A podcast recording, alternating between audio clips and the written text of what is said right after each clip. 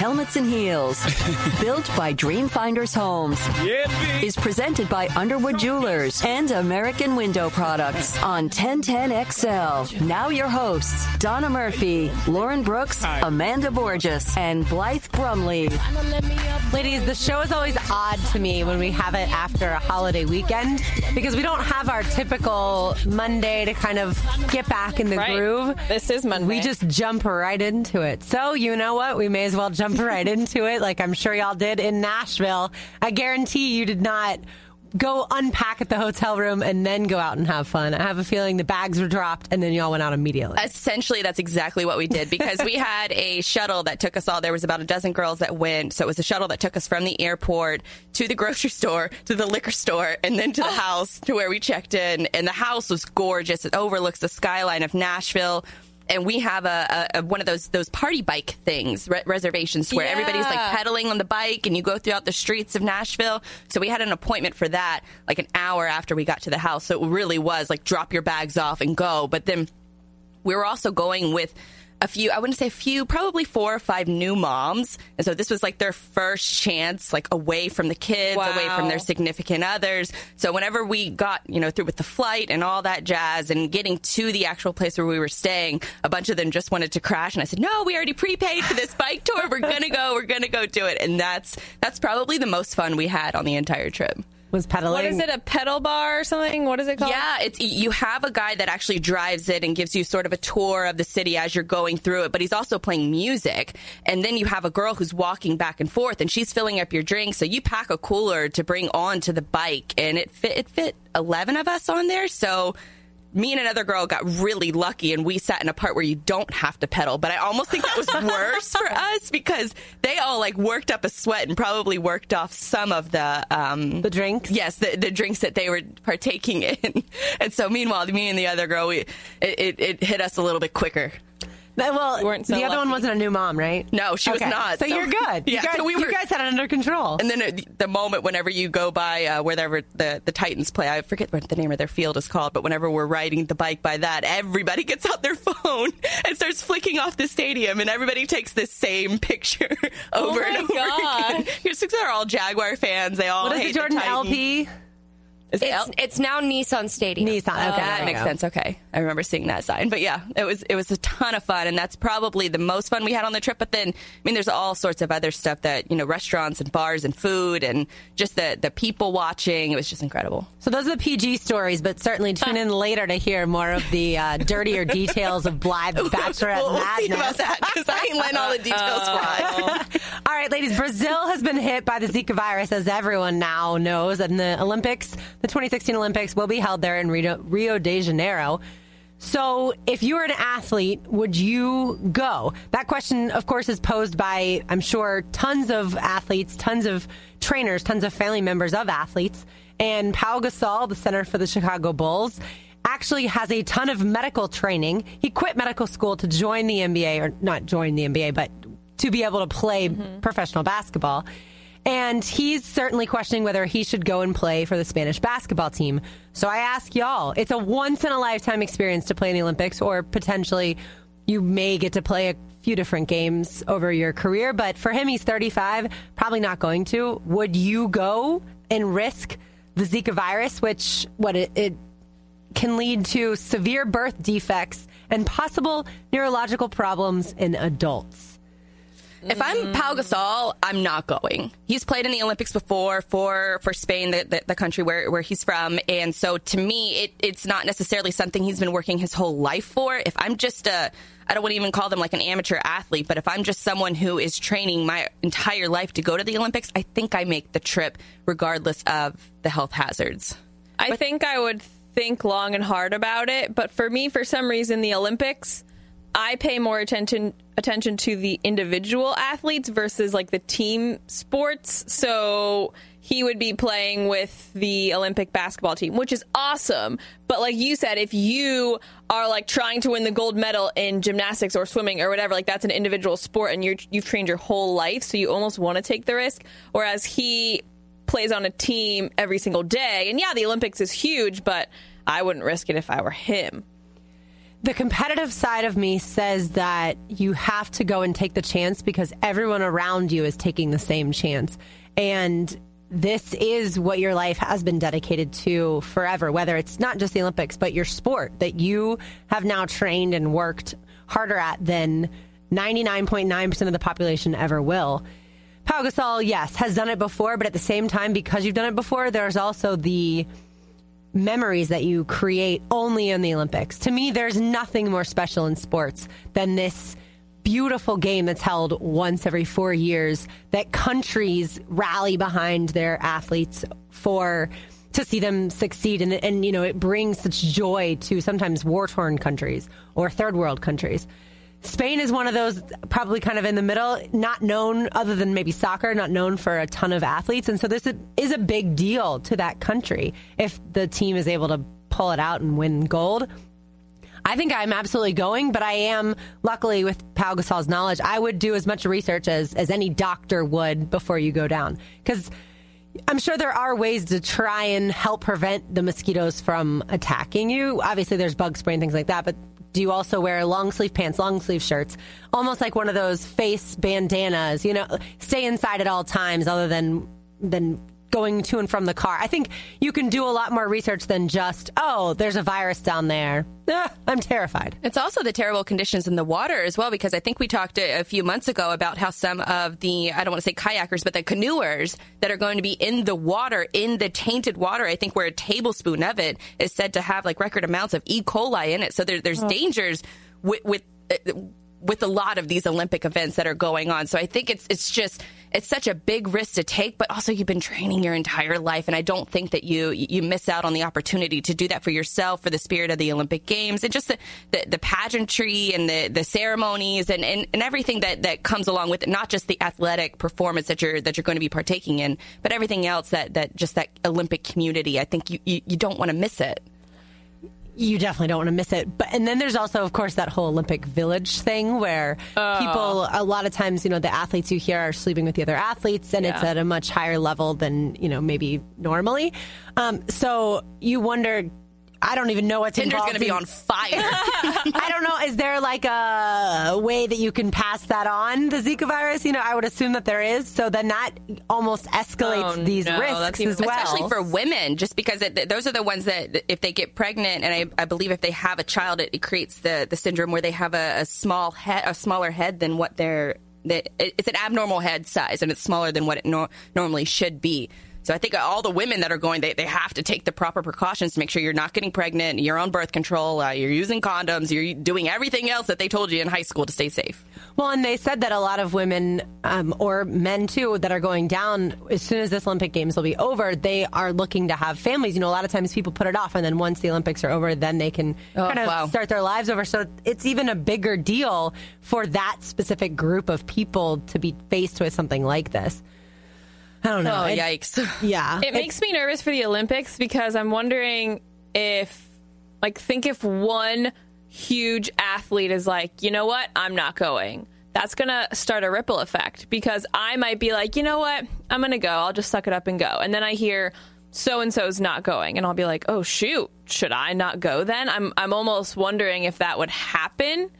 Um because it is the Olympics and a lot of athletes know what it's like to train their whole lives for this and then they have to rethink it because of this. So I'm hoping it doesn't create a ripple effect. I think it was Rory McIlroy that, that said he was monitoring the situation because I believe this is the first time that golf has ever been in the Olympics. So for for him coming from it, uh, what is he from London, Ireland, Ireland for for that country and their historic golf heritage for him to not play in that, I think that would be a huge deal. But that's another one of the like a Pau Gasol deal where it might not necessarily have to do with the yeah. person; it could have just to, with the team in play. It and would you sign that. a waiver? Like, yeah. I don't hold this Olympic Council liable if I get the Zika virus or if I get E. coli or if something happens to my child that's born after I've been here. I mean, the paperwork has to be incredible. You're, you're essentially signing your life away and future lives that come out of you. yeah, God. and I would want to compete without doing that. Like, no, no, yeah. no, no, I'm suing if something happens to me. Yeah. Even though, yes, it's my choice to go, it's not my choice to necessarily have these conditions surrounding right. me. I just hate that this is even a thing.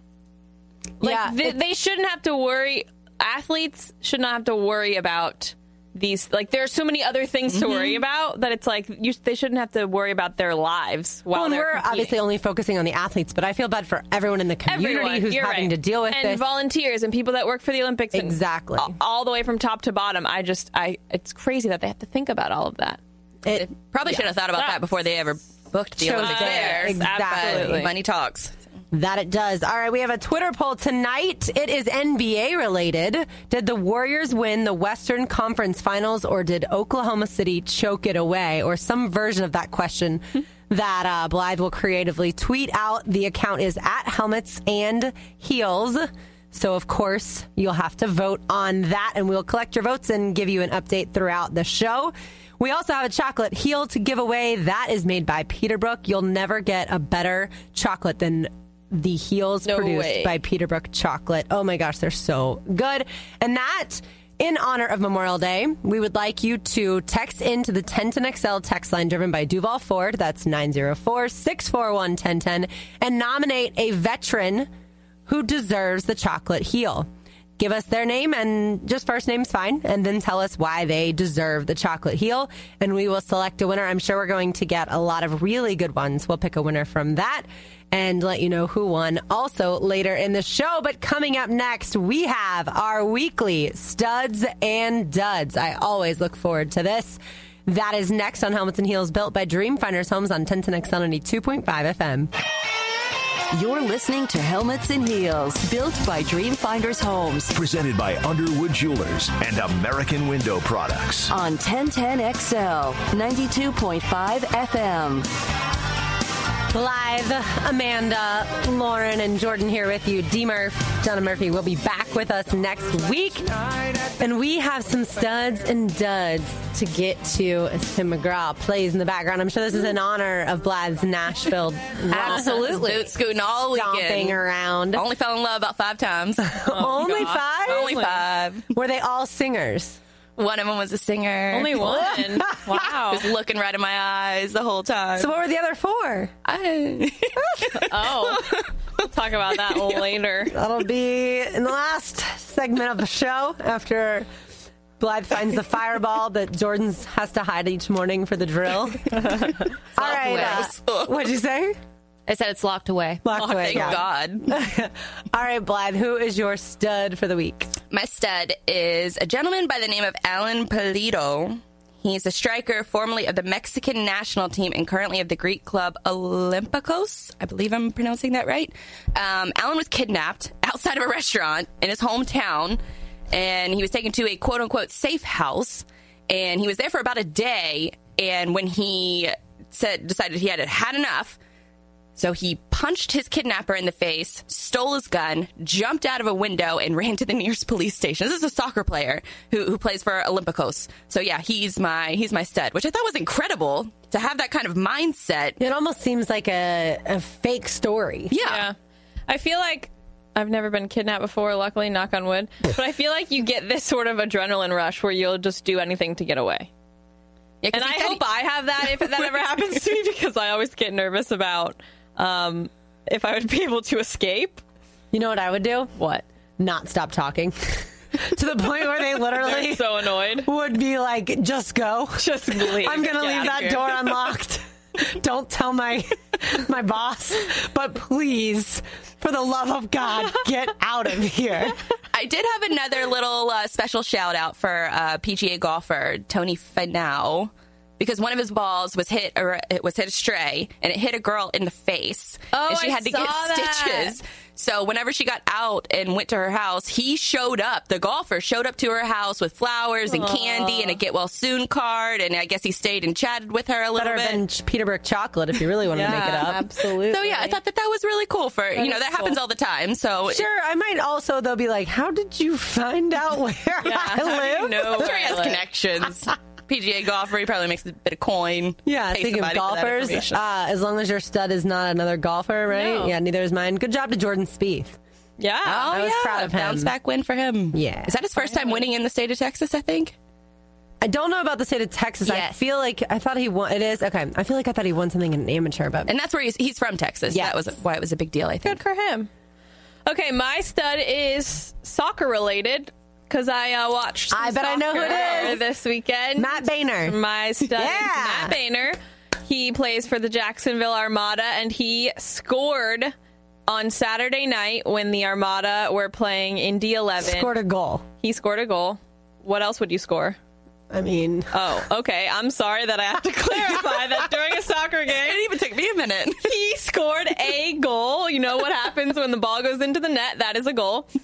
Um, and it was cool because it ended a scoring drought for the team. It was a 464 minute scoring Wow. drought that the team was suffering, and he scored a goal. So it was cool. And the game ended in a draw. Which isn't a loss or a win, obviously, but a little bit better than a loss just because this team they get one point versus zero Yes, points. Yes, this which is team good. has struggled recently, right? So I was happy for them. For him. Now, are you working the game tomorrow night? um, no, I'm not. Oh, okay. Because the Armada The US play. Open. Yes, Cup, the Armada yes. play the Charleston Battery over at JU because there's a Suns game at the ballpark. Mm-hmm. Um, and so that's the last time, the first and only time you'll do sidelines was this past. Uh, no, I'll probably do it later on. I just have to figure out some dates. Okay, gotcha. All right, all. sweet. Yeah. So when Amanda's out of town for the game June 11th, the match June 11th, then I'll do sidelines. Oh yeah, So we've both learned a lot about the Armada FC over the past weekish or so. job. Yeah, it's fun, right? It is I, fun. I mean, I grew up playing soccer, so I love it, and Yeah. I don't usually get to see the games. The one that you had to work, I had to go to a family reunion, which was a blast. Um, but anyway, and I found out that a family member that I had not ever met before listens to our show, so that's kind of fun. Well, thanks. world. yeah, it it is a small world. I've found that out in a lot of different ways Actually, recently. you would have not appreciated this, but this will hit you harder than it hit me. This is kind of sad. Um, so the Sebastian Evers is the goalie for the Armada, and it was his first start. Right. And he sprained his groin, so he's out like two to four weeks. And so I just felt so terrible for him because it was his first career start. because was- the normal goalkeeper was down with Orlando, right?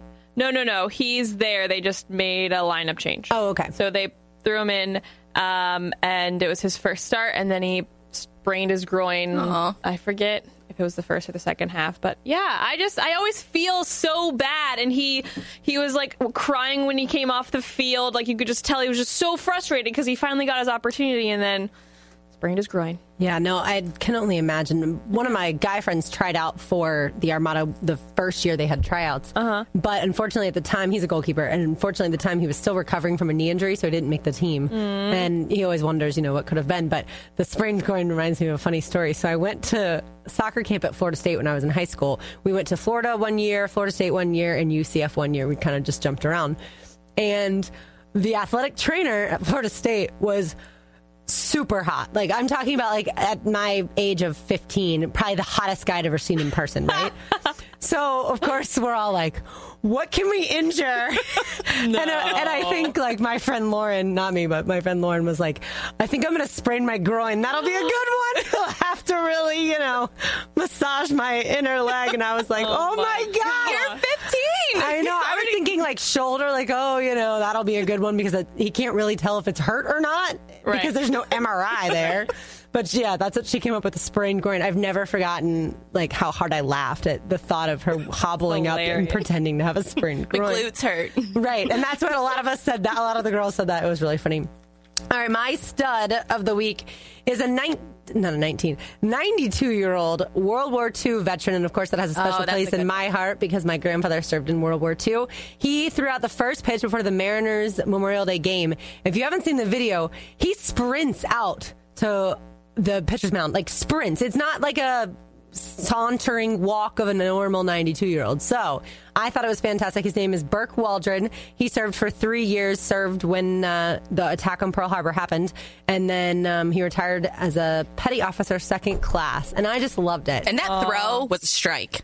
It was incredible. It was great. I, I just love everything about it, especially, like I said, my grandfather served in World War II. He's 94. He'll be 95 this year. He loves wearing his World War II hat, and I could totally see him doing the same thing, like jogging out there and throwing the first pitch. I loved it. Gotta love so, yeah, military. thanks to everybody, right, who, um, who serves or served Yes. or fought and was killed in action. All right, Blythe, who is your dud of the week? My dud is a gentleman by the name of Kyle Chapman. You might be asking who Kyle Chapman is. Well, He's a random guy who is ethered by the official Spelling Bee Twitter account so bad that he had to delete his account out of shame. Chapman was criticizing the Spelling Bee people for having a comfort couch and he said that the kids should be taught how to lose. Only he spelled lose wrong. Oh no! Did he spell it L O O S E? Yeah, he spelled it oh lose. my word! And so when the Spelling Bee official Twitter account corrected him, all of these other people started chiming in, and it forced him to delete his account. Like, do not come at Spelling Bee Twitter unless ah! you have everything perfect. I won the spelling bee in fifth grade, and then lost sixth, seventh, and eighth grade. Oh. so I was only smart for one brief Some period of the of words time. these kids are spelling, I've never heard. no, heard most of of them you've words. never heard of, and, and it's intentional. and I don't know how they learn to study for that kind of stuff. All right, AB, who's your dad? Okay, my dad's kind of funny. Um, We'll be the judge of that. so I'm going to say that the Durham Bulls are my dad, and this is why. Um, our good friend Luke Bowenko got Yep. in a little Twitter Oh, yeah, scuffle with the Durham Bulls, and I thought it was hilarious, especially if you know Luke's personality. He's very sarcastic, and um, he has a funny side to him. And so he tweeted to ACC Baseball that they were holding their tournament in a Little League ballpark. So he's like, what a stupid idea to hold your tournament in a Little League ballpark. So the Durham Bulls respond, well, this, quote, Little League ballpark has seen the postseason more than you guys ever have. So then Luke goes back to them and says, a couple more faves and you might get called up to run the major league Twitter. so the Durham Bulls come back with a couple more wins and you might not be arguing with the minor league baseball team on Twitter. See, I don't think that's a dud. I think that's a stud. Oh, well, that's the thing. I didn't know who to pick as my dud because Luke is not the dud in this, but the Durham uh-uh. Bulls kind of are just because they're messing with our team. And so I just thought it was hilarious. The Durham Bulls are the team that are fe- that is featured in the movie Bull Durham, and that, so it makes sense when you switch the words. But a lot of people don't really think that Bull Durham was about you know a specific team. I have a friend who used to work for them. I loved that whole Twitter, not Hilarious. not It's obviously so a real fight, but just a little oh. spat. I always wonder, eh, does someone that works there know Luke? You know, because that's something that possible. He went to Virginia, so he might know someone that either went there or has connections to the ACC. I'm not sure, but part of me thinks no because um, he tagged ACC baseball in his tweet, and then ACC baseball they tagged Durham Bulls, and they were like, "Hey, Durham Bulls, like you handle this one," and so that's how they even saw it in the first place and responded. Sure. it's it is funny though that social media managers these days have to have a certain wit about them They do. because almost every single sports team and sometimes companies always like think about the teams that go back and forth on Twitter like they have to be funny which is kind of interesting because I feel like that's one of those jobs that's kind of the only job where you have to be funny. That's uh, with the Jaguars in particular. They they had somewhat of a lame appearance on on Twitter for the longest time, and then they they got someone else to start doing it, and that's when it really started taking off. They started going back and forth with the Panthers and other teams and calling the NFL out, and that's what fans want to see. They they, they want to see that sort of funny, witty interaction. That's what Twitter's really meant for. Twitter's meant Right. for that sarcastic, witty It's humor. just crazy that it's one person. Like I was good friends with uh, the social media manager for the Tampa Bay Lightning when I lived there, and she's hilarious. So all their tweets were fantastic and always like throwing other teams under the bus, but in a funny way. And then she got a fantastic promotion and moved away, and so now it's so lame. it's so lame, and it's so sad because I'm like, oh,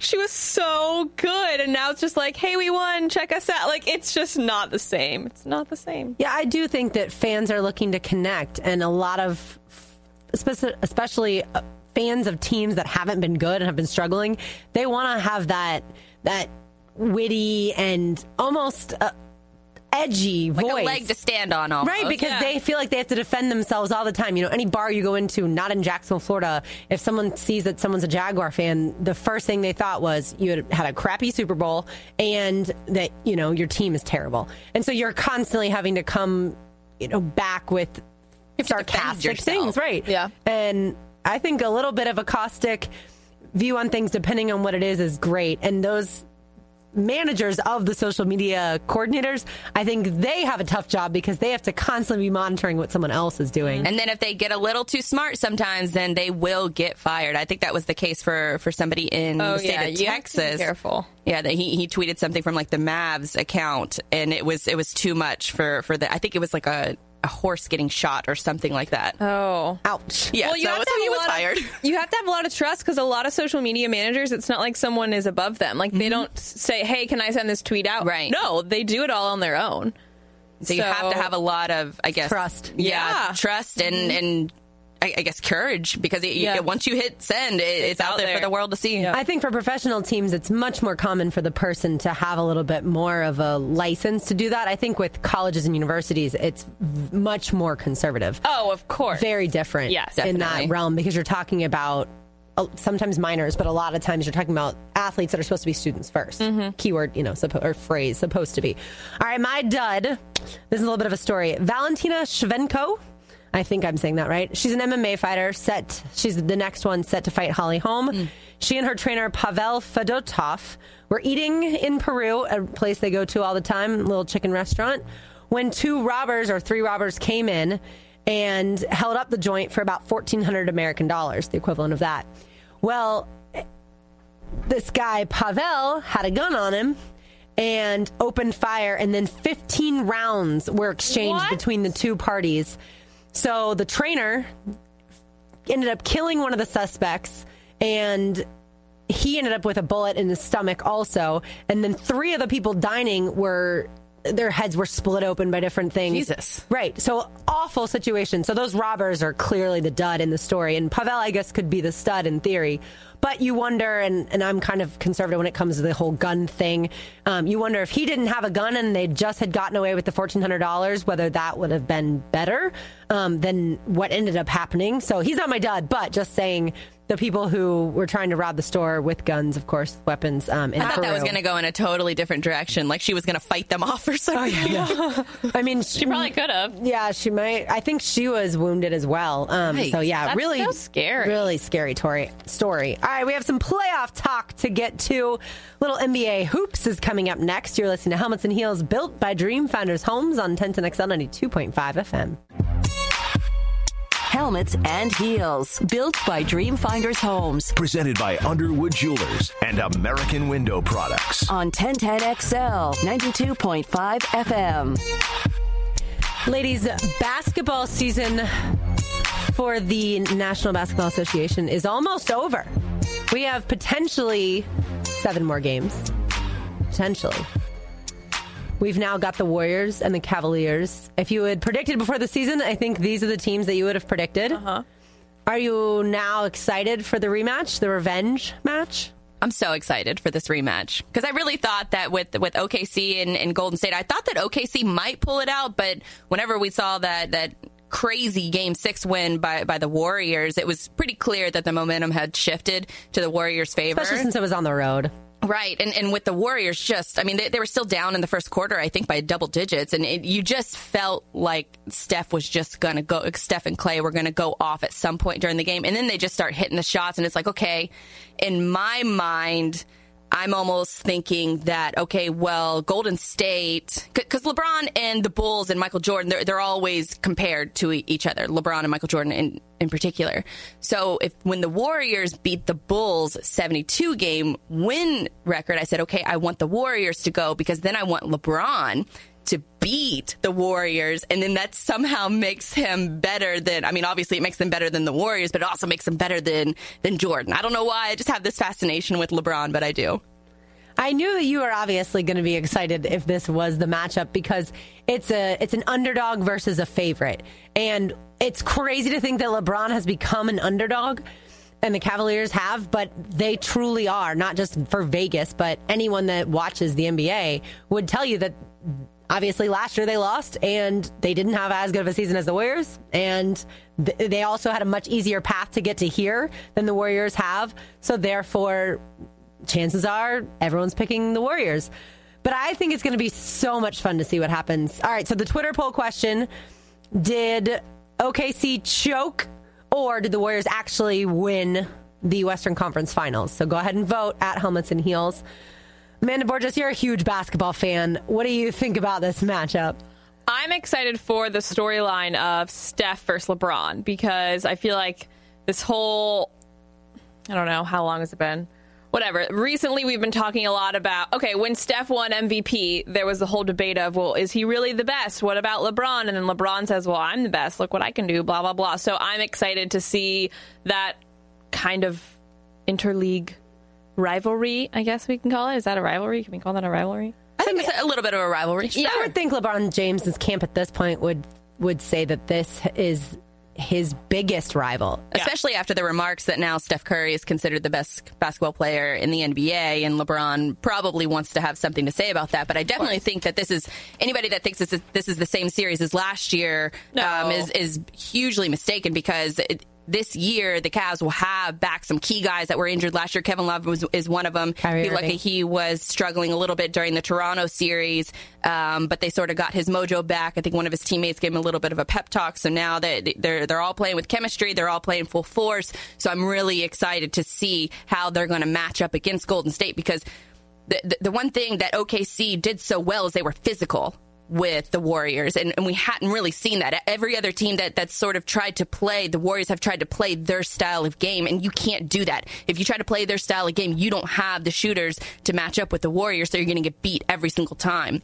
So it was good to see that that sort of layered basketball, you know, with the rebounding and the dunks that, that were coming from OKC and, and the physical play that, that we that we don't really see from a finesse team like the Warriors. So I'm I'm I'm excited to see how the Cavaliers address that situation because we have seen them sort of adapt that that Warrior style of play, and they're increasingly shooting more threes. But they're also the best, the, the second best three shooting team in the league compared to the Warriors. Obviously, they're number one. Yeah, last year the one of the major storylines was the fact that LeBron James was worn down, and because they didn't have Irving and Love, they were able the Warriors were able to triple team LeBron. Well, obviously LeBron can't withstand that, and he can't do it game in and game out. So you've got that kind of to watch. Is is what did those two contribute this year? And then you've also got eh, can anyone defend Steph Curry or Klay Thompson when it comes to three point shots? They you watch these games and they teach you when you play basketball put your hands up, get in their face, don't let them shoot, you know, or at least don't let them shoot a clean shot. Those guys, it doesn't matter if someone's in their face. It doesn't matter if they're stepping back and they're off balance. They freaking just make three point shots. So clearly that's going to be a huge part of it is, is can they figure out some way to play defense against that three. Um, I have a couple numbers that I wanted to share with y'all that I found really surprising about um, this particular, some of these players in this series. So Curry's salary this season, $11.4 million. That ranks 61st in the oh, NBA. Oh my gosh and fifth on his own team. If you had asked somebody walking down the street who's the highest paid player in the NBA, or give me the three highest paid players, guarantee they'd say LeBron, Steph Curry, and name somebody else. Right. And then on the opposite side, LeBron James's salary, $22.97 million. And you'd think, all right, LeBron's got to be the top in the league, right? Or at least only second to Kobe Bryant. Derrick Rose, maybe? Nope. Kevin Durant. Nope. Miami Heat's Joe Johnson what? is above what? LeBron. What about Carmelo? James. Where's Carmelo on that? I, it, I don't have the full list. Oh, okay. I just have those ones. What? Yep. And then um, this this number is fun to me. Five hundred eighty-seven million dollars is how much LeBron has earned in both salary and endorsements since he was drafted number one overall by the wow. Cavs in 2003. And you know, he just signed that deal with Nike, a lifetime yep. deal reportedly worth a billion dollars. Right. Yep. And then um, a billion dollars is exactly the projected cost of the Warriors' new arena Chase Center, which is scheduled to open in 2019. So those are just a couple Ooh. fun things that I thought. Um, but as far as uh, you know, it's one other battle that is going to be fun to watch is going to be Klay Thompson versus J.R. Smith in that shooting guard roles. Yeah. Um, J.R. Smith did a terrible job defending him last year, but he's gotten better defensively this year. So I think there's all sorts of what's what makes this so fun, the series so exciting to watch is there's all sorts of different things to watch. It's not just and Steph Curry and LeBron James obviously don't play the same position. Right. So it's not just LeBron versus Steph as far as in their roles and then who cares what the other four players are doing. It's really going to be battles at different positions and then the to me the lingering question and if I'm a Warriors fan what makes me terrified is is Steph Curry really 100% healthy or can he stay 90% and above health wise for this series and this duration. Just because if something happens to him, can they still beat the Cavs? I mean, I don't know. So, Blythe, I think they got a prediction lot time. Of, I, oh, who's who's going to win? I want the. I, I know who the- you want to win. I'm going to say the Cavs in six. okay. All right. Amanda, Warriors for sure. Warriors for sure. No doubt. Does it go all the way or do they win Yeah, before that? yeah. You're going to say in seven? Yep. Okay. And I'll say the opposite. I'll say Warriors in six. I think the Warriors have now beaten the the other two best teams in the NBA in the Spurs and the Thunder. And I think the way that they did it in that true comeback fashion, being down three to one, I think now they know this is our series to take. We've already done everything right Mm-hmm. and defeating Russell Westbrook and Kevin Durant, and especially the fact that they kind of called out Steph Curry's defense, which, by the way, if you've watched any NBA, like, can you not call out anyone's defense on certain nights? I mean, come on, they're not really. They, they laughed. Westbrook hard. laughed They did about it, and I then Steph it. came back out. And Steph was, um, I've never seen him really talk a lot of trash. Yep. he was talking trash, talking trash to the OKC fans, throwing up seven after Game Six because they were going back for Game Seven. I mean, he was really giving it to them. And after he hit some shots, you know, I'm back. I, I, I like that. I like this other I like side of too. Steph. especially because he's known as such a good guy. All right, question: If you are Kevin Durant for the Oklahoma City Thunder, do you, you're going to become a free agent? Do you stay in Oklahoma City, stay in the city you love, stay for a coach who I assume now you love because I love him, Billy Donovan, stay with you know all the things that you've known, the pieces that this team has been built up with, or do you shop around and see what you can land outside? The projection is that if he stays with the Thunder, he'll be paid 149 million over 5 years and if he goes elsewhere, it would be a projected 111 million over 4 years. So to me, you're not really talking about a massive amount of money difference. Well, the, the thing with the NBA is that the salary cap is going up, and it's going up massively over the next two years. So what that what I've I've heard is actually Durant is going to sign a one year deal, probably stay in OKC to Right. continue playing with West, with Westbrook, and then get that additional year as a as a player option, and then figure out what Westbrook is going to do because these guys have played together, I think, for eight years now. So I don't know that Durant can go anywhere else and find the situation that he's in currently with the head coach, with the guys surrounding him. They do need another piece on on OKC to just get give them an added depth, especially at the three, but. I think that it, Durant, his best case scenario is to stay with OKC, feel it out, especially over the next couple years. I mean, this is still one of the youngest teams in the league. I think Yeah. they're the the oldest people on the team are, are 27 years old. So they still have a few more years to keep this thing together. And I mean, where else is he going to go? Is he going to go to Miami? he could go to the Warriors Boston? if he wants a title. No, I don't think the Warriors have enough cap space to in order to pay because all their other guys are coming up on uh, new contracts within the next year or so too. So I don't think that he can fit monetarily in there because so many guys are going to be wanting to get paid over the next two years. So if he stays. Gets the gets the max deal for one year with a player option, and then does the same thing again. I think that's really where he's going to probably make I don't know thirty million, forty million dollars a year. Yeah, the projected salary cap for next year is 25.9 million. Can you imagine signing a contract? I would No. say just because like I said, I think I I would love Billy Donovan as a coach. I loved him as Florida's coach. I would I would I like kind of knowing where things are in my town. I like knowing that I have friends on the team. I, I'm just a, I like being comfortable if it's also going to be successful. And to me, the thing that would really keep me in OKC, whether it's one year or whether it's five years, especially for the one year, is they were this close to tasting victory. You know, Ninety they seconds away. they had it right, and so how can you not go back and say?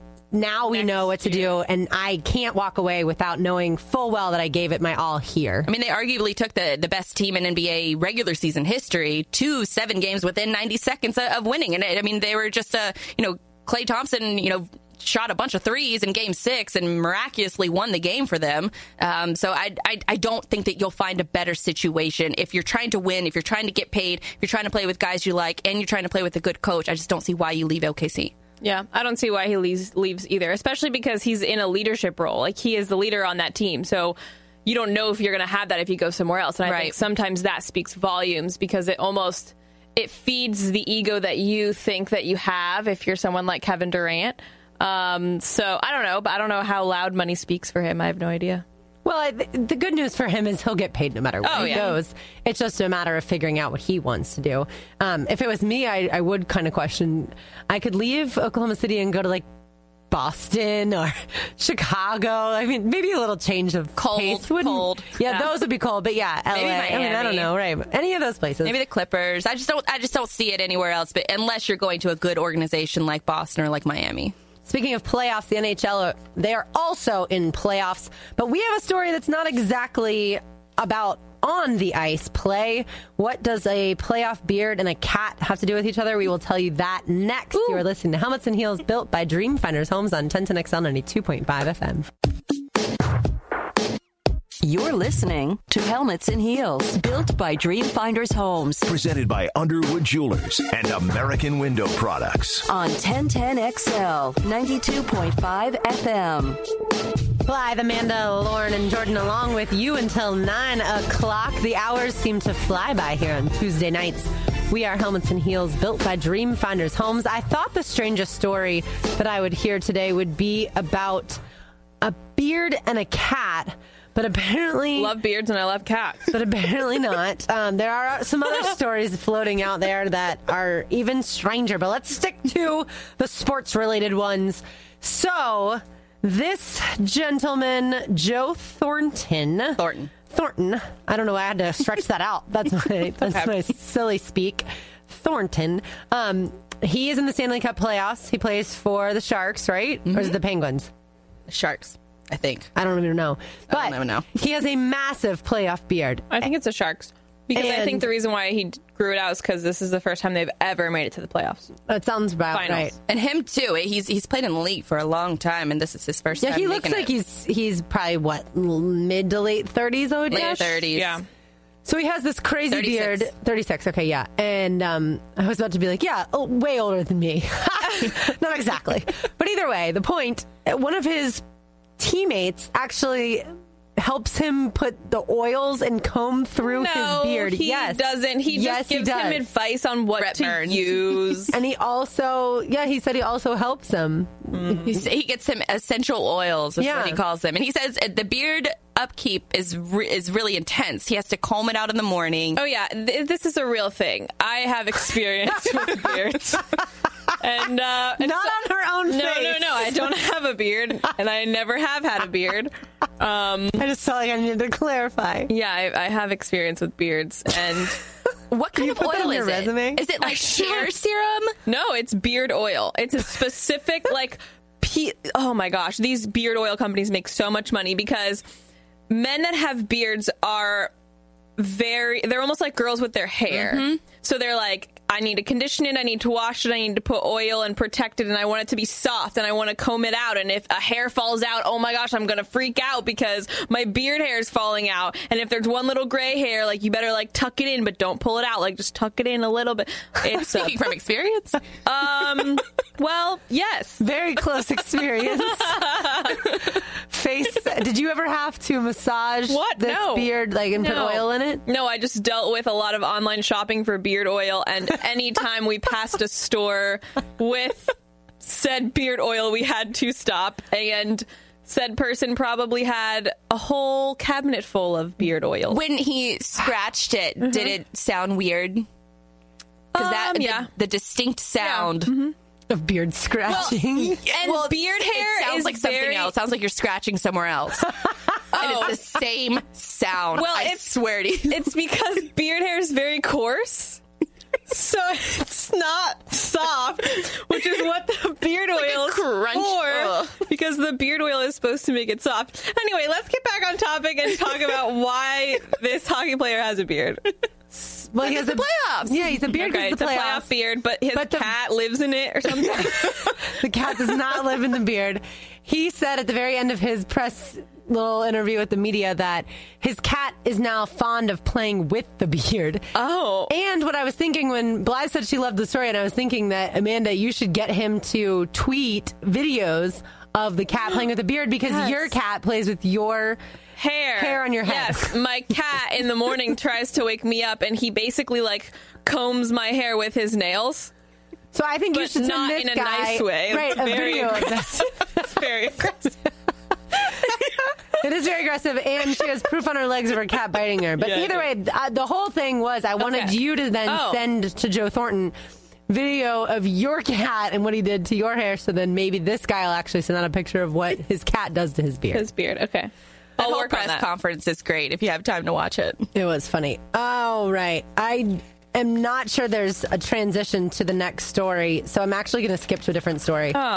Um, we'll get back to those in a little bit. But uh, reminder if you want to win the Peterbrooke Chocolate Heel, all you have to do is text into the 1010XL text line driven by Duval Ford. That number is 641 1010.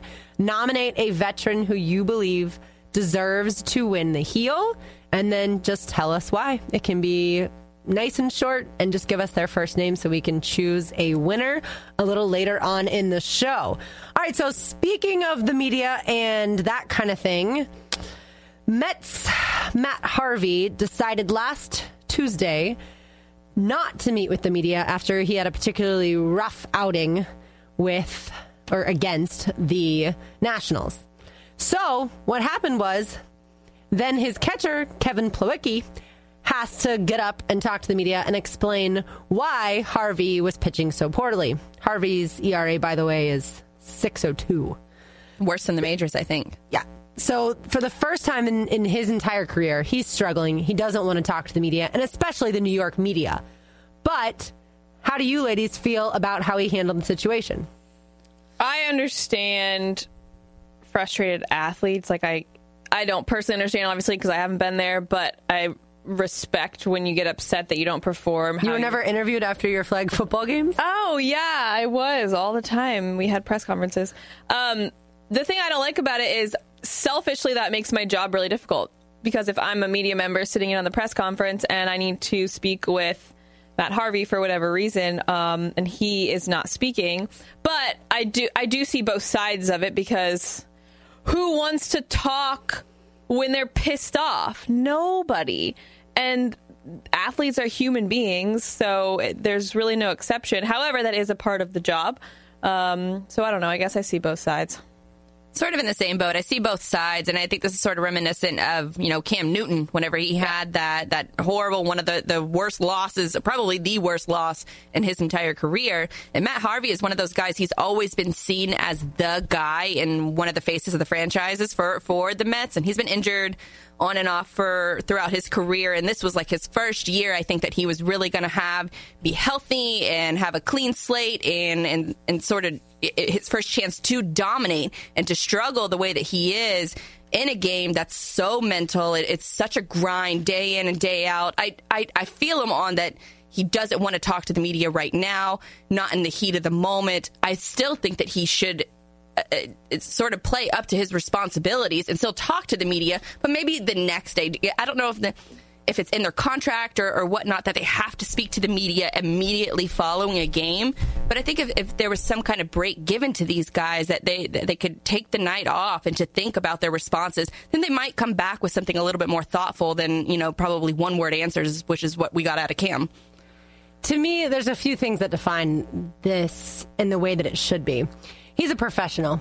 I don't care about what happens when you pitch a bad game in high school or in college, or if you never go to college and you know you played in the minor leagues. You're now a professional. That entails you getting paid a heck of a lot of money. It entails you getting the best possible training. You get the best possible teammates surrounding you, and you now put one of your teammates into a situation that he does not deserve. And catchers have to be very careful as to what they say because that's a special relationship between the pitcher and the catcher. So now you've thrust him into something that he was not prepared for at all, whereas you should have been prepared for it. Yes, you could have gone in there and given, even though it's terrible, given these awful answers and been done with it. But at least then you don't get criticized. Or if you get criticized, it's only a little bit. I think he refused to go in there because he knows how aggressive this particular media market is. And he knows that they've been calling him. Um, I shouldn't laugh, but they, he knows they've been calling him Fat Harvey because he gained weight, you know, and he's not playing well. And he knows what he's about to get asked, but you still have to have enough of a steel resolve. And I said the same thing about Cam Newton. You have to have enough of, of the wherewithal to say, bite your tongue and give them what they deserve even if it's not the best stuff, even if they can't really use anything, you have to you have to do what you would expect them to do, which is their job. That is part of your job. I would just hope that there's some kind of uh, a, compromise where he can get maybe an hour or two after the game and then go speak to the media. Let him sort of gather himself first. I didn't agree with the with the way that uh, it, with Cam Newton in the Super Bowl, how he would ten minutes after he just had the crushing loss of his career, he has to go out and answer questions. And he could overhear players talking poorly right. about I, him. I think that there's there's a good compromise between the two that you can still hold on to your obligations, but still have that breathing room and that breathing time to mentally sort of grasp the situation and and he has access to you know all the best facilities and the professors and uh, advisors in the world. So get that PR crafted response and, and answer the questions that you assume that they're going to be asked and then just go about with your business because putting that on a teammate is not fair at all. No, but the one thing I would say, and Amanda can certainly attest to this, if you have to wait two hours after a game for a player, you've remember you've gotten there usually two plus hours before the game. Now you're talking about more. right, and then you're talking about you have deadlines to be able to submit, especially if it's a print type of thing. So you can't really ask people to completely change their schedules on those kinds of well, then put it off to the next situations. Morning. I think you have to you have to work with these guys, and but the media has to get something out. So that's I think the pushback. And at that point, like I said, just go in there and and answer. Yeah, it was awful. That's it.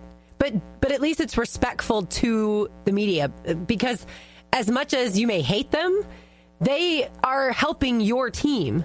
They are getting publicity to your team day in and day out on a 162 baseball game grind. Yeah, but in the grand scheme of things, you're not thinking about that after your career. You're que- you're probably questioning a lot of things about your own career, not about the state of the franchise or the state of the game and how the media helps you and all that. You're just thinking about how you're going to make it to your next start and how are you going to fix the problems that you have going on right now. So I think if you just if if the media is, I, I would imagine the media is pretty understanding. I don't know about in, up in a more aggressive market like New York, but I don't. If I'm him, I don't care about your deadlines. If if you want to talk to me, talk to me on my terms, unless it's written in my contract that I have to talk to you a certain amount of time after every game. If I don't have to talk to you, I'm not talking to you.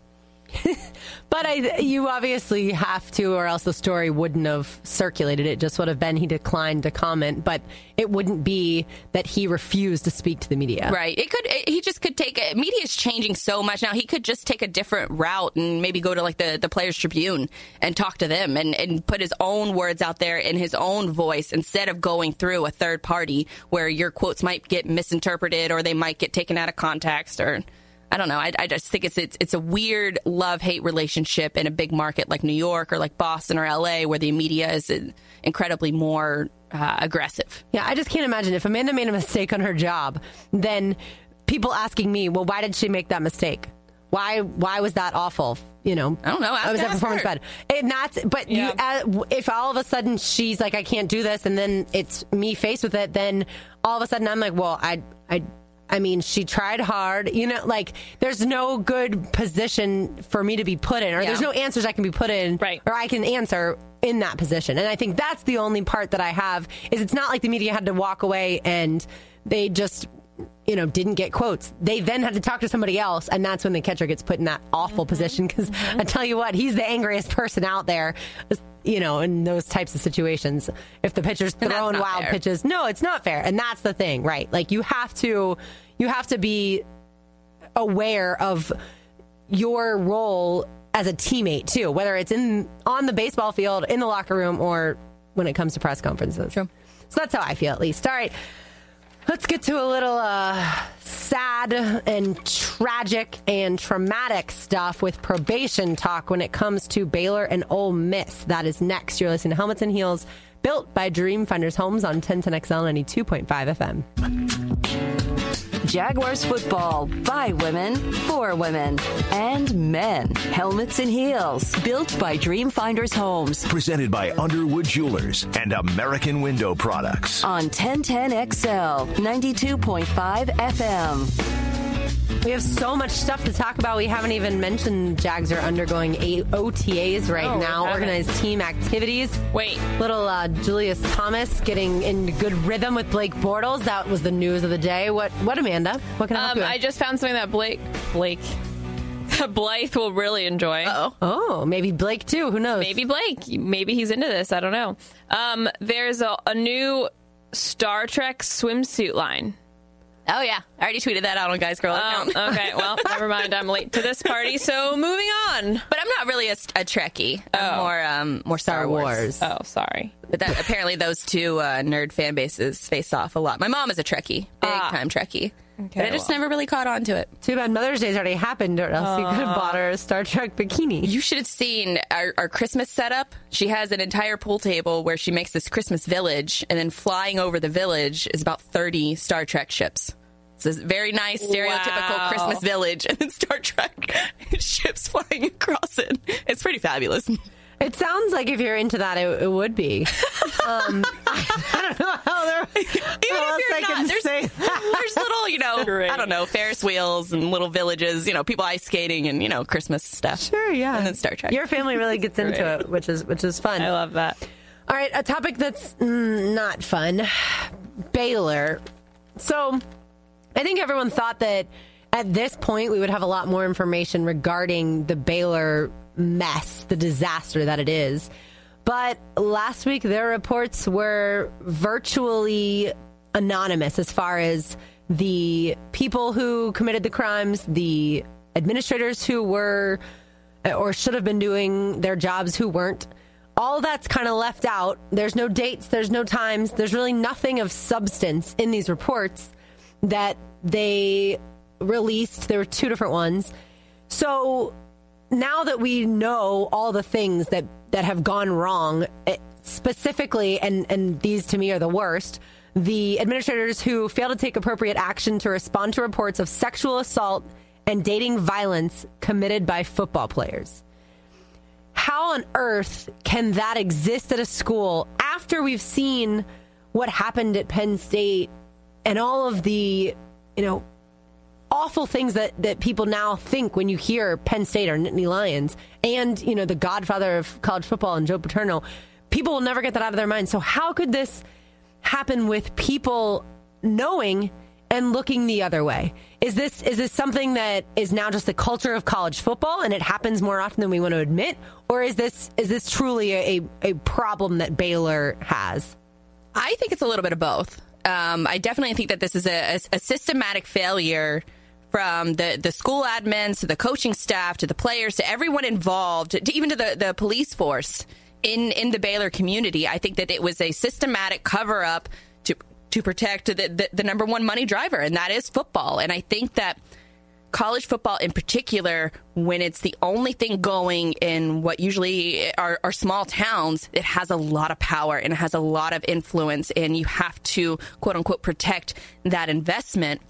And so I do think that this is a, a, a systematic problem across all small towns in where football dominates. But I do think that a lot of these eh, just egregious actions and, and, and cover ups and and, and everything else that we don't even know yet because they're so just vague in their reports that they that they've released. And this investigation has been going on for a couple years now. Um, so I, I, I think that this is a systematic problem at Baylor, but I also think that this is a cultural problem. Maybe not to the extent that that Baylor has, but a cultural problem across all of college football. I don't know that this sort of situation happens years over years of time, or even the, the Penn State situation happens years over years of time at, say, you know, uh, Miami or at USC, you know, somewhere where the, the media market is a little bit bigger and a little bit more aggressive, where this sort of thing doesn't get swept under the rug. I think with Baylor, we're seeing that everybody was involved in this cover up. And it's a shame whenever student safety is sacrificed for the dollar. Yeah, all of that makes sense and you're right, but there's there are so many other things like I feel like it's not just one thing that went wrong or like one reason why this was covered up. I also feel like it was um so like sometimes you get so into a lie that it's just like it, it goes so deep so it's hard to then backtrack and be like, oh, well, actually, let's fix this. And so I think, and I don't know this for sure, but I feel like some people that were involved in the cover up kind of got sucked in without even really wanting to be. And that makes none of this right. None of this is right. Um, but I truly hope it's not a college football culture thing, although I do understand that coaches do what they have to to protect their players because it's like their kids almost.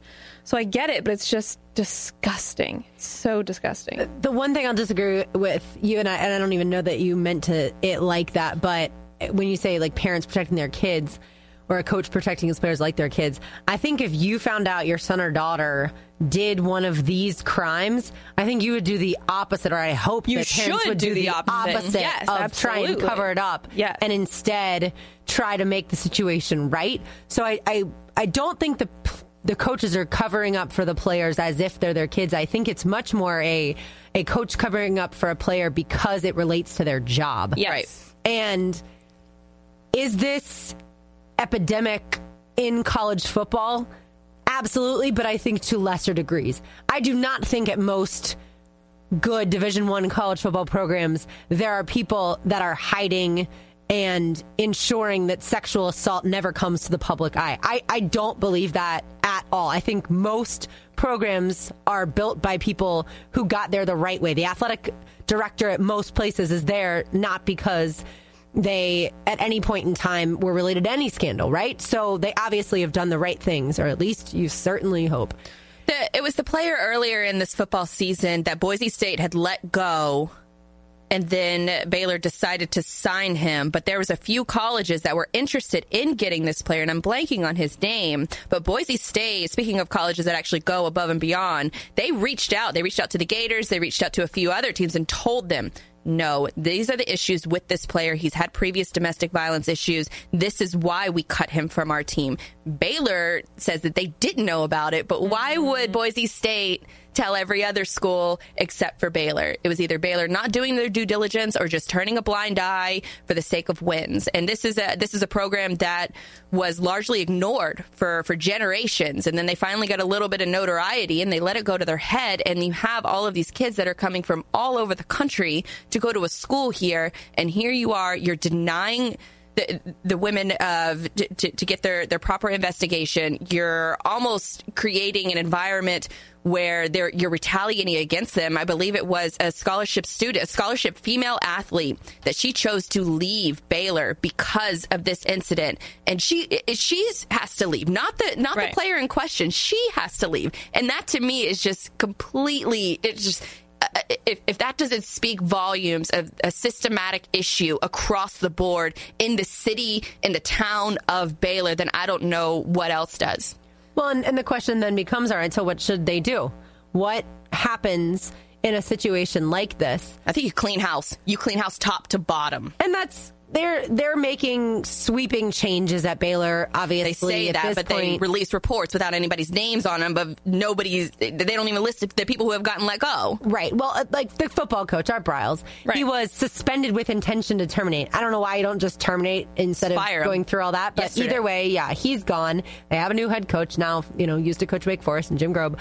They've let go lots of different personnel, and then also now the AD stepped down. I guess that was his choice. I don't even understand how that's possible. But what should happen overall? To me, it's not even probation. It's find out if there's anyone on the coaching staff or any of the players that are currently in school who are involved with this.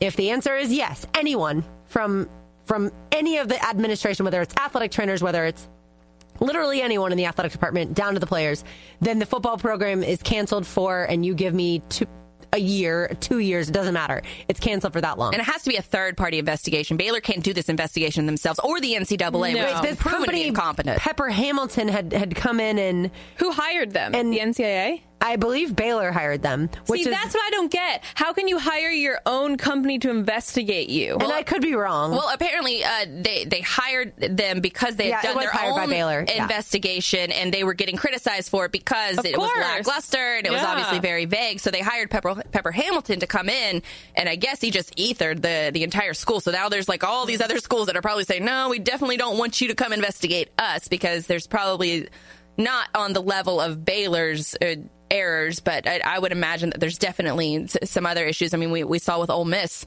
over the weekend that they released they're they're they're losing 11 scholarships or something they released that story on a friday night of a holiday weekend how convenient yeah, with the wake of all this stuff going on with Baylor, if there are no players and no administrative personnel still left from the time that any of these incidents happened, then I think you can take a lesser stance because these people didn't do any of the crimes. They didn't. They, they are not. They Aren't are they not the ones almost a guilty by association? Like to, to me, with, with the the situation with Baylor, like everyone's guilty. In, in my mind, everyone's guilty. If you didn't know if you knew and didn't say anything, you're guilty. Yeah, I Sure, sure. But I don't know that I can 100% say that that that is still the case. I don't know how long ago they feel like these incidents happened. But speaking of Ole Miss, it was interesting, yes, the timing of when they released mm-hmm. that. And also, they chose to self impose, what was it, a total of 22 scholarships over uh, three years, over three recruiting classes. That's not that many in the grand scheme of things when they had, oh gosh, 154 page response, which means you're really having to um, do some hardcore defending of yourself if you have to write that much. So they doctored ACT scores. The boosters gave all sorts of things that they shouldn't. And of course, the current head football coach, and Hugh Freeze, denies that he knew that any of that was going on and that they're not really it, which they are totally Ole Miss and Hugh Freeze are totally responsible for what the boosters do. They say, well, that's you know we don't know what they do. That's on them. No, you're hundred percent responsible for what your boosters do. That is part of the job. You have to give seminars and and educate your boosters on what they can and can't do. But the boosters have been around for years, and they'll be around there. They were probably there before the head coach. They'll be there after the head coach. So they, even if Hugh Freeze wanted to to sort of you know rein in the issues that were going in at Ole Miss, he's probably not going to have any doubts because these guys will say yes to your face and then do a hundred dollar handshake behind your back. Yes, but I think it that comes in recruiting too. You you know the type of people that you're recruiting. You spend a lot of time with your players. At least I should say the ones that are going to be the key components of your team and the ones that you are going to recruit the hardest. And you know five star athletes that are turning down Alabama and Auburn to come to Ole Miss. There's a little bit of a red flag there. Exactly. This Years ago why there it was. goes back to small schools, football towns that only have one thing. You, that that's to me. If if I'm a parent and I'm sending my kid to college, I'm taking a second glance if that if football is the only thing that they have going on in that town. But even we looked at, you know, different Louisville, that's not the only thing going on in Louisville at all, but yet that was a massive scandal with, you know, with the basketball team. So I, I think it I understand where you're coming from as far as it can seem more treacherous to send your kid to a small town that is overrun with a very powerful football program, but I think it can happen anywhere.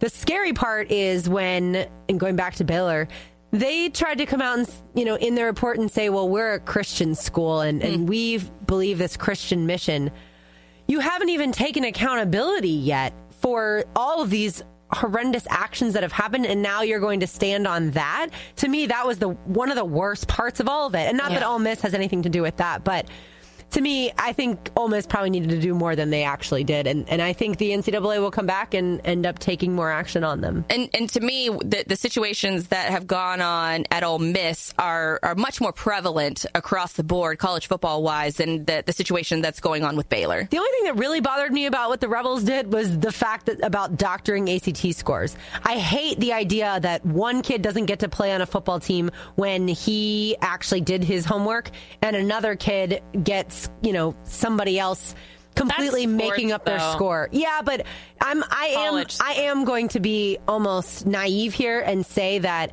that you really should focus at least a portion of your life on academics. I agree, hundred percent. And I understand that yes, that's not why kids are going to play college football, the really good ones. Yeah, they're That they're going not. there to play in the NFL. I I totally understand. But if you're doing that as a coach, then you're never teaching that player the lesson that, oh, yeah, by the way, there is more to life than football. At some point in your life, you are going to have to understand how certain things work, and football's not going to teach you that. You would hope that a lot of the coaches are like that, but let's be honest, a a good majority of them are not. They care about wins and they care about their job and getting to the next level. Sure. The best coaches, though, realize that they are teaching men and women, of course, in, in non football sports, and creating a person, helping to create a person who will hopefully do far more than just the next few years in a sport. Again, I know I sound naive in that, but I, I really, truly hope that at least the players at some point in their careers realize how important and valuable the academic portion is. Even I'm not saying they have to be studying all the time, just that they value the education that they're getting. And that's the one thing that really bothered me about Ole Miss. Does it bother me that a booster gave a loaner car potentially this player or that player? rent or No. Or they right, or they paid somebody's child support. That does not bother me. Should they be punished? Absolutely, it's against the rules. But that's the only part Well, of it. apparently the way they were doing it is they were sending students to like a random county far away from Ole Miss to take their tests, and if they didn't know the answer, they just put it blank. And so then the, apparently, it- from what the allegations say, the the person that was watching over the test takers was then paid to answer the questions for them that they left blank. What if you're the, the person watching over and you didn't know the answer? I mean, That'd be obviously they have the answer book, I'm Google, guessing, but I like, um, yeah. And then all of a sudden, like, that kid was supposed to pass. Like, ugh, sorry. Whoopsies. Apparently, I didn't brush up on my calculus like I should have. All right, that's enough probation talk. I want to give a chocolate heel away, so we will do that coming up next. And uh, we have some fun Memorial Day weekend stories for you, as well as the first woman to manage a baseball team. We will tell you all about that when we return. You're listening to Helmets and Heels, built by Dream Finders Homes on 1010XL 92.5 FM. Girls just want to talk football. More helmets and heels. Built by Dream Finders Homes. Presented by Underwood Jewelers and American Window Products. Now on 1010XL 92.5 FM. All right, ladies, we have a few updates to give. I want Blythe to update everybody on the Twitter poll responses, and then Amanda is going to tell everybody who won the chocolate heel from Peterbrooke Chocolatier.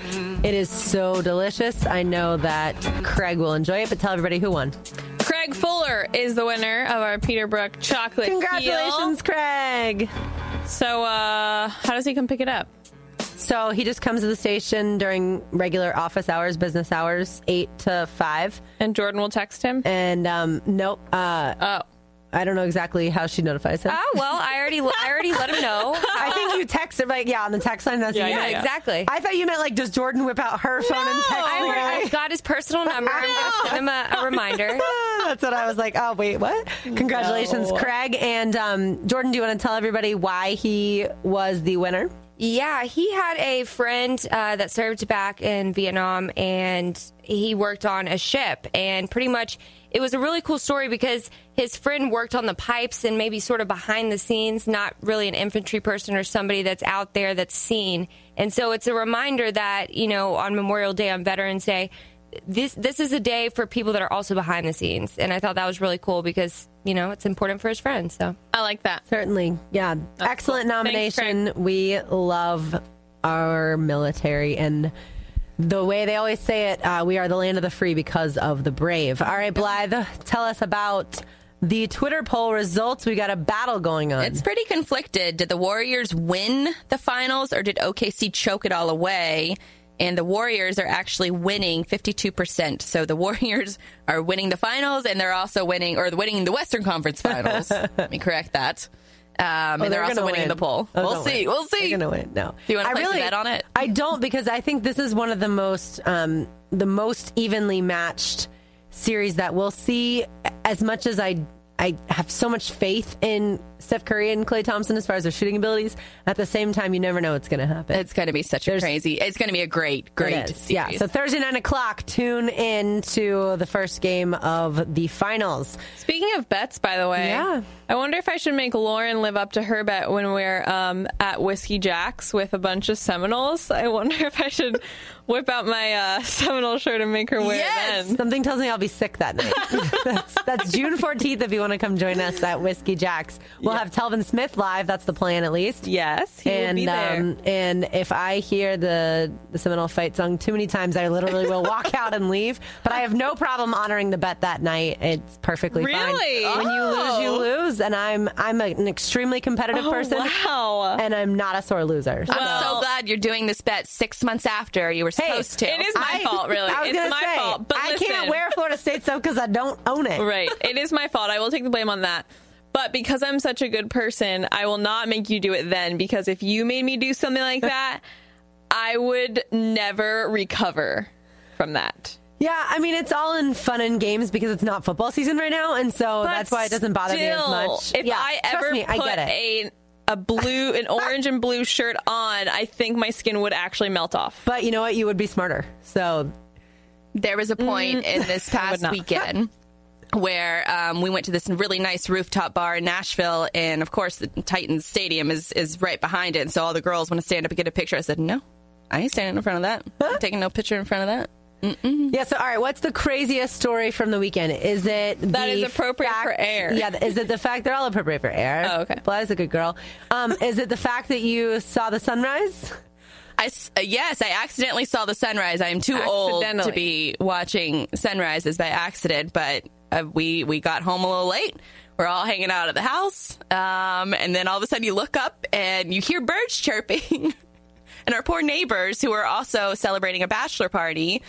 They're passed out. They're already asleep and sleeping on the porch. Meanwhile, all the girls are outside, and, and we're hanging out on the porch, just cackling and telling stories and um, j- just you know the, the the fun good times that you have after a, a night out with all of your friends um, and so we hear birds chirping and one of the girls is like i'm pretty sure they just chirp all night long and the other girl says oh no no no they chirp whenever the sun is about to come up and sure enough 10 minutes later you start seeing the little bit of a a sunrise coming Which up. I think is kind of cool, except the fact that you'd had a combined like five hours of sleep the whole weekend. Yeah. That would have Oh made me God. drag. Um, but I did laugh. I saw one of the videos where the um, future bride was up on stage and did not know the words to the song, Yes! or maybe she normally does, and she was just a little intoxicated, so she didn't. But we gave her a lot of grief for that because that is a classic What song did country she not know? song. um, it's the one. It's the Hank Williams Jr. one about um, David Allan Coe.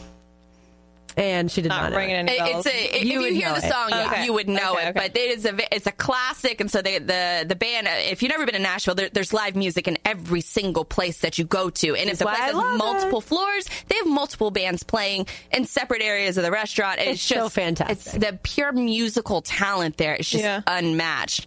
Um, so they, one of the bands, they they find out about her that it's her bachelorette party, so they pull her up on stage and they give her a mic. And she doesn't know any of the songs. She's just oh, sort of like just dancing along to it. And then the, the guitar player actually picks up the mic and brings it down and puts it in front of us to actually know the song. And then that's when it got a little bit more exciting, Oh, a little bit more participatory. it, it was it was funny to me just because especially when you go to college in Gainesville and you go to 8 seconds that type of music is played every single time you go and so it, you know you know the words usually if you didn't know them already you learn them by your freshman mm-hmm. year and um and yeah like Cotton Eye Joe and you know just all those fun Yeah. ones I love that stuff But So I don't really have any too crazy stories that I'm going to share on air, anyways. um, but there are there was a couple instances with uh, I would say one of them was a Titans fan and one of them wasn't because obviously I'm a Jaguar fan, so I hate the Titans with every fiber of my being. Um, so whenever we got our first Uber driver, I asked him, I said, "Are you a Titans fan?" And he said, you know, with a few choice words, he said, "Heck no." He's like, "They freaking suck." He's like, they're going to ruin Mariota's life. And so I proceeded to give him a five star rating after that. and then there was this other, I mean, this was Sunday morning or Sunday afternoon. This is after everybody has a combined like five or six hours of sleep. We're all in the airport where we're not in a good, well, not in a bad mood, but just not in a super peppy mood. And so we're walking around in all the stores. And then I come up to this little kid who's sitting at a Lego table. I was like, oh, that's cute. And he's just sitting at a little Lego table reading a book. And I walk past him and he's wearing a Titans shirt and a Titans hat. And I just look at him and I give him the scowl. And then I just stare at him and I see him staring at me and I say, go Jags. And he doesn't say anything back to like me. that's a little child. he was like eight years old. Oh my god! he may not have even dressed himself but he had the hat and the shirt. It wasn't like just the hat. Like he was She's both. like so upset that he Showing was out. wearing a shirt and a hat in Nashville. what do you expect? like showing out. And then what was funny is he didn't have any like parents around. And then like five minutes later, I see him like crawling all over these parents. I'm like, oh, let me get out of here in case he just saw that exchange. oh my you almost god! killed a child with your I didn't kill with him, your eyes but I made him know. Um, so, uh, really, the only funny story I have from the weekend Amanda and I decided to take a tandem bike from my friend's no. house to the beach. um, we we never fell. Uh, No, we it- did not. Well, we- it took a couple tries to get on and get moving. Yes, and then we walked it across Third Street to be smart. We got so many dirty looks and honks and just. Oh, was, people were just dying laughing. Oh, was- But what's funny is, so we get to the beach and we're like, "Yes, we made it!" And the little eight-year-old who's there goes, you guys cheated. And I was like, what? What do you mean we cheated? We rode the bike all the way here. And she's like, I saw you walking it at one point. And I was like, we walked it across the street so we wouldn't get killed on Yeah. Third Little Street. kids can be jerks. I, well, and she's not a jerk. She's very sweet. But I just thought it was funny that she thought that was actually cheating, and because we didn't ride it from point A to point B. But I will tell you, I was really proud of us because, especially on the way back, you know, you've had a couple beers, and then also a couple. yeah, a couple. And then also, I was wearing a backpack chair with a bunch of stuff in it, you know, sunscreen, all that jazz that someone else had driven to the beach on the way there. So I was actually able to, to maneuver the bike. And, And I um, couldn't see anything because of the backpack chair. So Yeah, I was man, just that- trusting Lauren to steer us in the right direction because I could not see a thing. she had no clue, but it was it was a lot of fun, and um, and I just love Memorial Day weekend, and I think that the one really good thing about social media is people do actually tend to post things that I feel like they wouldn't have said kind of prior to social media. What I mean is all the Memorial Day stuff. Yeah. Before social media, I don't know that people were walking around going, "I'm really glad we have today off because there was a bunch of soldiers Right. that fought and died for us." And now I think it really resonates with people more because they see different pictures and mm-hmm. posts and all that fun stuff. But um, all right, last uh, quick thing: Jennie Finch became the first woman to manage a baseball team over the weekend. She guest managed the Bridgeport Bluefish, an independent Atlantic League team, and they won three to one over the Southern Maryland Blue Crabs. Uh, yeah, so I just wanted to give her a little shout out. She's obviously a fantastic softball star, but apparently she really did win the game for the team. It was her base running, her very aggressive base running strategies Nice. that enabled them to win. Yeah, so out of girl Jennie Finch, and I don't. I don't think this is necessarily going to become a thing because she was just guest managing. But how cool would it be if she actually landed on a staff somewhere? that she would probably cool. will. Her, out of all people, I think would would land a gig You somewhere. know, she has three kids. So after I first looked at the story, I was like, man, she looks great. And then I saw, I, I wanted to see, like, is she married? And she is. And then I was, I was like, what? she has three kids? She looks fabulous. And I think they all play baseball too. Do they? Softball, I baseball know and her. softball. I know her husband is a minor league, um, or I think it's he used to be. I don't know if he, he necessarily plays anymore because it said like free agent for minor league baseball. I'm like, yeah, I'm pretty sure that means you're jobless, which is fine. You uh, you're doing just fine. Lauren knows all about this family. I can do my Creepy research Lauren. pretty quickly. Yeah, Oh I my can creep like nobody's business. All right, we will check in with Fat Tony next. Thanks for listening to Helmets and Heels built by Dream Finders Homes on 1010XL 92.5 FM. Thanks for checking out the podcast for Helmets and Heels. As a friendly reminder, you can always check out the latest on our Twitter feed at Helmets and Heels or on our website at guysgirl.com backslash helmets and heels.